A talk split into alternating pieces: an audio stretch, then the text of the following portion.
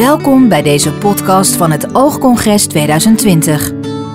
Emiel Cornelissen praat met oogartsen, onderzoekers en ervaringsdeskundigen over de laatste wetenschappelijke ontwikkelingen van verschillende oogaandoeningen en de oogheelkunde in het algemeen.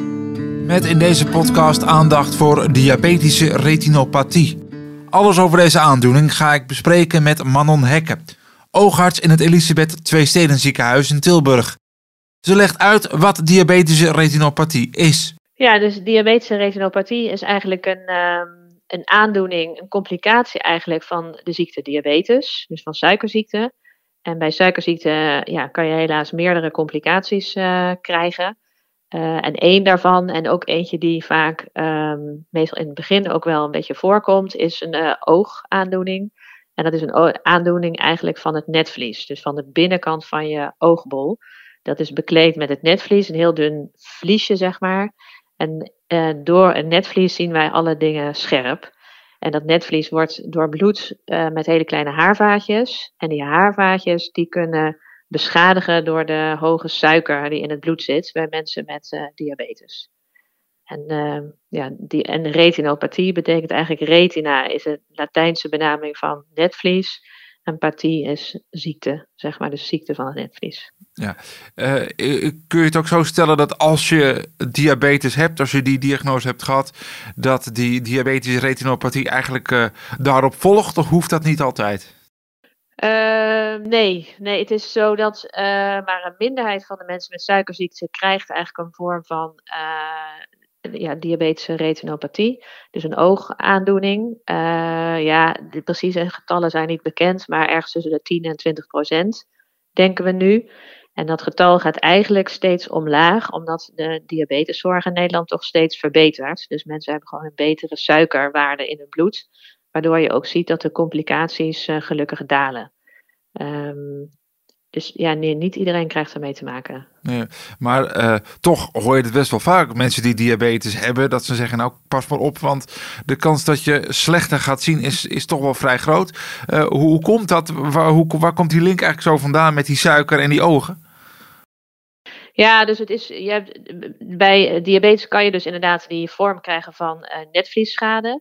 Um, dat wordt in Nederland wel ook gescreend, omdat het toch iets is. Uh, het begint vaak allemaal heel klein, waardoor mensen er eigenlijk helemaal geen last van hebben.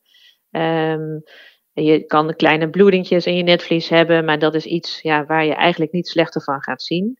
Dus als je dat ook niet gaat controleren, dan weet je het eigenlijk ook niet. Maar als je mensen er slechter van gaan, gaan zien, dan is het eigenlijk al pas in een later stadium. En uh, vaak is het dan ook weer moeilijker om het te behandelen.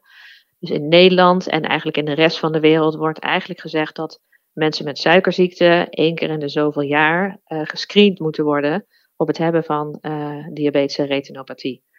En dat gaat in de praktijk eigenlijk vaak met de behulp van een foto. Wordt er dan uh, iedere twee jaar bijvoorbeeld wordt er dan een foto gemaakt en daarop wordt gekeken of mensen afwijkingen hebben in het netvlies. En vanuit daar, als er niks te zien is, wordt er dan zeg maar weer over twee jaar weer een afspraak gemaakt. Uh, maar als er iets te zien is, dan worden mensen doorgestuurd bijvoorbeeld naar een oogarts. Wat denk ik ook uh, ja, nieuwe technologie is dat er um, in de nabije toekomst denk ik toch meer ingezet wordt op um, artificial intelligence. Dus eigenlijk dat software uh, de foto's gaat beoordelen van, van een netvlies, zeg maar. En dat een, de software de diabetische retinopathie kan herkennen en daar een oordeel over kan geven en een en een advies, zeg maar, of mensen wel of niet over twee jaar weer een controle moeten hebben, of juist doorgestuurd moeten worden naar de oogarts. En dat is ook iets ja, nieuws wat er aan zit te komen. Uh, tegenwoordig worden die foto's die gemaakt worden, die, uh, ja, via de huisarts, mensen gaan al vaak bij de opticien de foto laten maken. Maar die foto's worden dan doorgestuurd en worden dus door iemand beoordeeld. Maar ik verwacht eigenlijk dat, uh, ja, dat dat binnen nu en een paar jaar overgenomen gaat worden door softwareprogramma's. En dat die uh, de beoordeling gaan doen. Ja, en behandeling is wel mogelijk, maar hoe eerder hoe beter, begrijp ik. Ja, dus het is eigenlijk toch wel zo dat hoe eerder je erbij bent, hoe beter het is. Het is altijd, de behandeling is eigenlijk in eerste instantie eigenlijk altijd gericht op het uh, verlagen van uh, je bloedsuiker. Dus um, als mensen toch een te hoge instelling hebben van de suiker, dan wordt daar eerst veel aandacht aan besteed om die toch proberen naar beneden te krijgen in samenwerking met de huisarts of met de internist. Uh, want dat geeft ook echt een verbetering van je ja, ooggezondheid, zeg maar. Um, en ook de, de, andere factoren zoals bloeddruk of cholesterol of uh, ja, vetspiegel zeg maar, in, je, um, in je bloed. Dat zijn echt allemaal ook risicofactoren voor het ontstaan van, uh, van diabetes retinopathie. Dus dat wordt altijd als eerste aangepakt in de behandeling.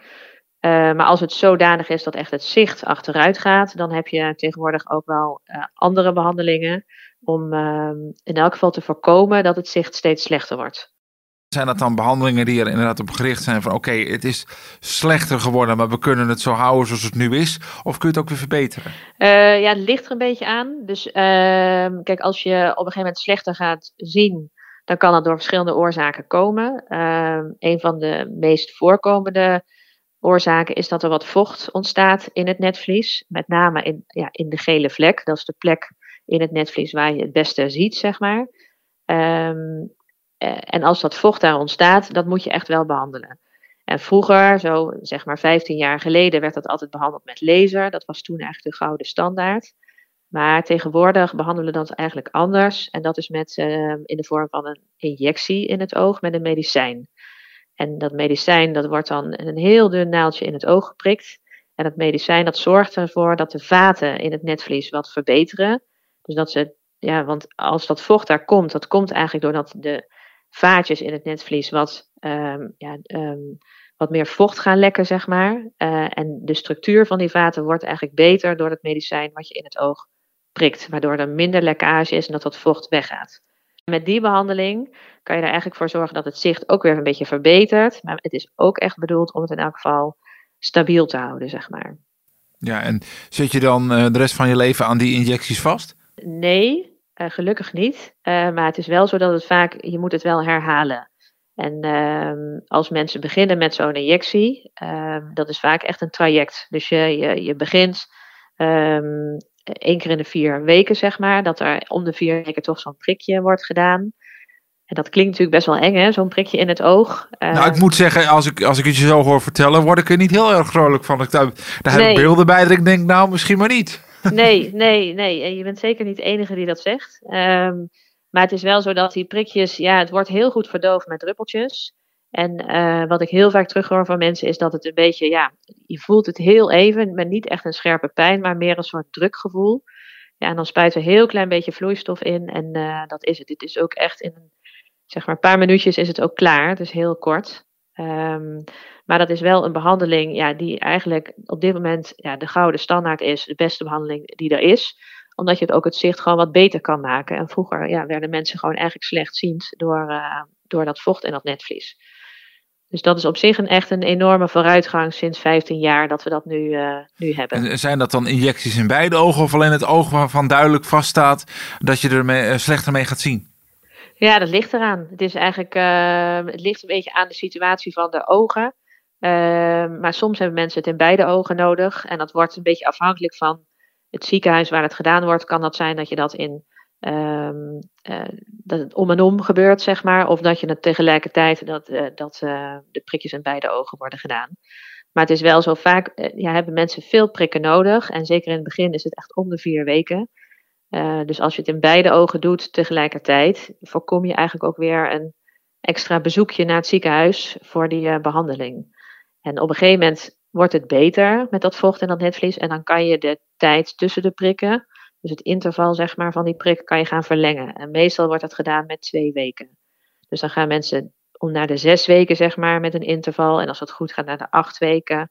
Dan naar de tien en de twaalf. En dan op een gegeven moment kan je stoppen.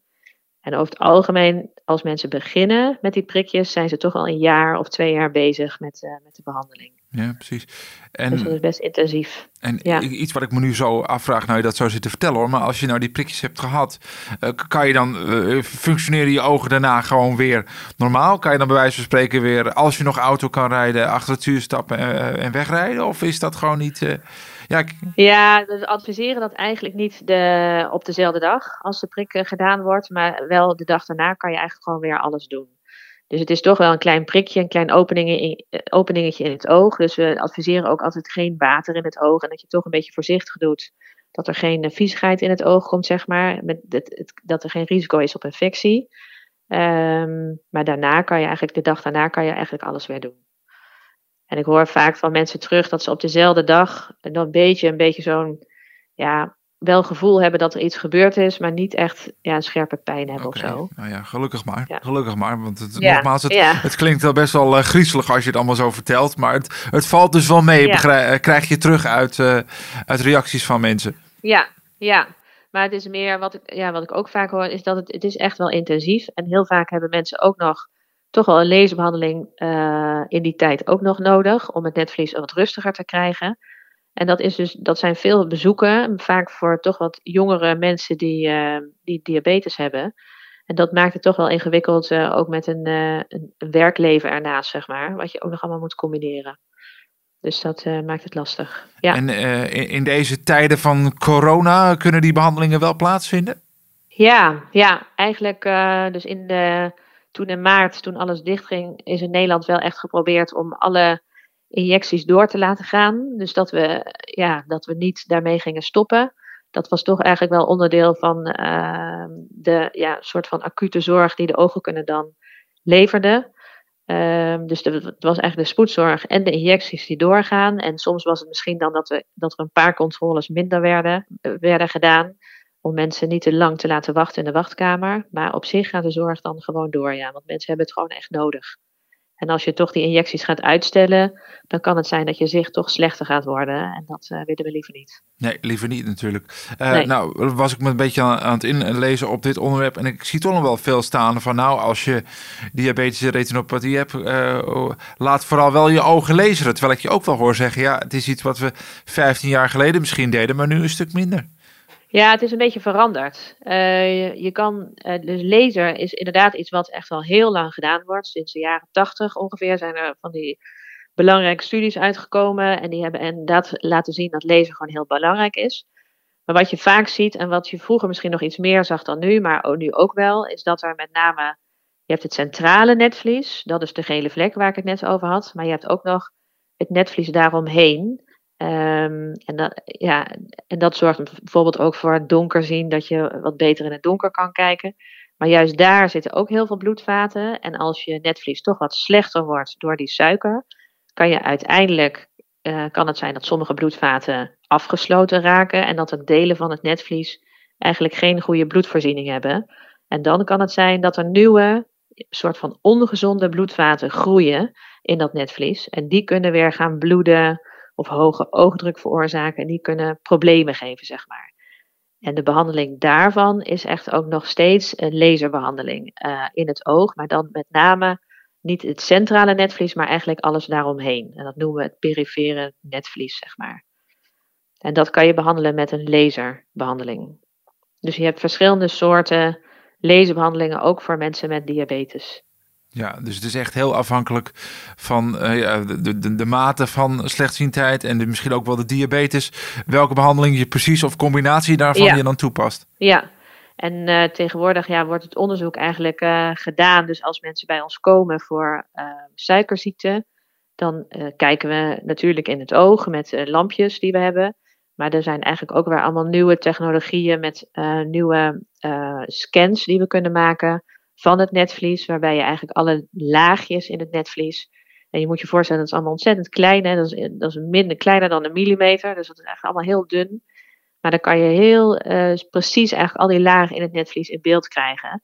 En wat we soms ook doen, is een soort um, ja, foto's maken eigenlijk van het vaatverloop. En dat gebeurt vaak met een soort kleurstof die we in de bloedbaan spuiten. En dan maken we eigenlijk foto's van hoe verlopen nou die vaten en waar lekken die nou? En is het nou nodig uh, om mensen te behandelen, zeg maar, met laser of juist weer met injecties. Maar beide, zeg maar, laser en de injecties zijn eigenlijk op dit moment uh, ja, heel veel voorkomend bij mensen met uh, suikerziekte en problemen in het oog.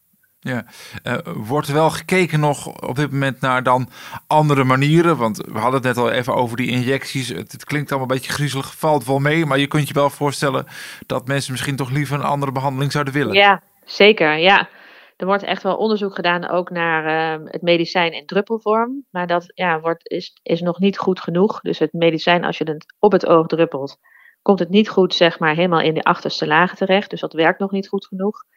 Um, wat wel eraan zit te komen, is dat er nieuwe medicatie uh, gaat komen die we inspuiten. Op dit moment zijn dat, uh, hebben we in Nederland de beschikking over drie verschillende medicijnen. Um, maar al die drie medicijnen, dat zijn medicijnen die je in eerste instantie eigenlijk om de vier weken moet geven. En daarna kan je dat een beetje uitbreiden. En de nieuwe medicijnen die op de markt gaan komen, uh, die zijn mogelijk uh, wat langer werkend. En kunnen mensen bijvoorbeeld maar om de twaalf weken iedere keer uh, hoeven ze dan geprikt te worden. Dus dat is maar vier keer per jaar. En dat zou natuurlijk ontzettend veel schelen. Ja, en dan hoor ik je toch nog een beetje zeggen van mogelijk en zo van nou, het is niet volgende week, maar dat begrijp ja. ik. Maar, maar uh, waar, waarom die twijfel? Komt het er nog niet aan? Is dat misschien pas volgend jaar of het jaar daarop? Ja, op dit moment worden daar veel studies naar gedaan. Eén uh, medicijn is nu op de markt, maar dat is alleen maar geregistreerd voor een andere aandoening uh, in het netvlies. maar dat, daar, wordt, daar worden studies naar gedaan, ook voor patiënten met diabetes. Uh, het is wel een medicijn waarvan we ja, waarvan op zich denken dat het heel goed gaat werken en langer gaat werken. Dus dat zou echt een groot voordeel zijn. Nadeel is dat nu blijkt dat er toch een, uh, een risico is op ontstekingen in het oog. Dus op zich een heel klein risico, maar het risico is er wel. Dat wordt nu ook verder uitgezocht. Dus het is ook heel belangrijk hoe de veiligheid van een medicijn is, voordat je het breed kan gaan toepassen. En, en het is ook nog belangrijk ja, hoe de kosten gaan zijn zeg maar, uh, van een medicijn. En ja, wat de mogelijkheid is om het te gaan inzetten, zeg maar, in wat we, of het echt voordeel geeft, zeg maar, ten opzichte van de bestaande medicijnen op dit moment. Ja, en, en of de verzekeraar dat dan ook gaat vergoeden. Precies, ja, hm. ja. En dat zijn ja, toch trajecten in Nederland die uh, uh, ja, ook lopen natuurlijk. En dat gaat vaak via uh, ja, het, het, ministerie en zo. Dat ze, dat ze dat gaan kijken hoe dat uh, ingepast kan worden. Ja, dat duurt dan even natuurlijk. Dus, dat duurt uh, even, ja, ja. Maar dat zal de komende jaren zal er wel wat gaan veranderen. Uh, er zijn ook studies die laten, je hebt dan ook een heel klein soort van reservaartje, wat je in het oog kan, um, ja, in het oog kan zetten, zeg maar. Dat moet dan met een kleine operatie erin gezet worden. En daar kan je ook weer het medicijn wat we vaak inspuiten, kan je daarin zetten. En dat geeft dan een soort gereguleerde afgifte. Dus een langzame afgifte in het oog voor zes maanden. Dus dat zou ook wel een, ja, weer een verbetering kunnen zijn van die maandelijkse prikken waar we nu iedere keer mee zitten, zeg maar. Okay, maar even dan voor de, voor de duidelijkheid. Het heeft nog niet zo heel veel zin om nu naar je arts te gaan en te zeggen, joh, mag ik uh, die andere medicijnen? Want zover zijn we dus nog niet. Zover zijn we niet, maar er zit wel van alles aan te komen. Ja. Oké, okay, nou dat is uh, natuurlijk heel positief dat het uh, toch ook nog anders kan en misschien minder vaak. Zo'n ja, injectie, zeker. dat zou toch prettig zijn voor mensen. Um, ja. Nou hoor je van diabetes wel eens zeggen, ik, dat mensen zeggen, ik heb geen uh, diabetes meer. Hè? Dat, dat, dat, als je dat goed onder controle houdt en krijgt, dan, dan uh, kun je daar, nou, genezen wil ik het niet noemen, maar dan, uh, dan heb je niet direct die suikerziekte meer. Maar geldt dat ook voor, nee. de, voor de ogen? Um, nou ja, dat zijn vaak ook mensen, dat, die zijn denk ik heel goed ingesteld. en inderdaad hoor ik ook vaker als mensen afvallen of... Um, ja, dat het toch op een gegeven moment goed gaat met die suiker en dat ze eigenlijk helemaal geen medicijnen meer nodig hebben of alleen maar een dieet. Uh, toch zijn dat wel mensen die toch ook wel een klein risico hebben op, uh, uh, op retinopathie. Dus dat zijn uh, wel mensen die altijd toch in de screening uh, ook worden gehouden. En de screening gaat dan eigenlijk vaak via de huisarts dan. de huisarts die ehm, laat mensen één keer in de twee jaar. En tegenwoordig kan het zelfs één keer in de drie jaar zijn. Dat mensen een oogfoto laten maken.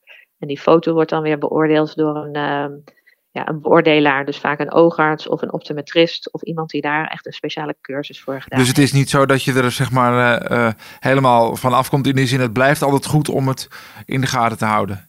Ja, ja, ja, maar dat zijn wel mensen, ja, als ze goed zijn ingesteld, hebben ze natuurlijk iets minder uh, risico op oogproblemen.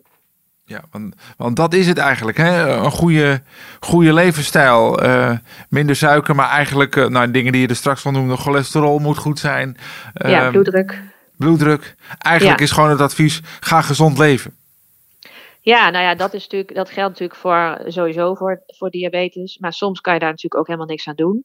Uh, maar het is wel zo dat we weten, en dat zijn meerdere studies hebben dat aangetoond, dat, dat bij een wat betere instelling van de suiker en de bloeddruk en het cholesterol, dat je minder risico hebt op, uh, ja, op complicaties bij de diabetes.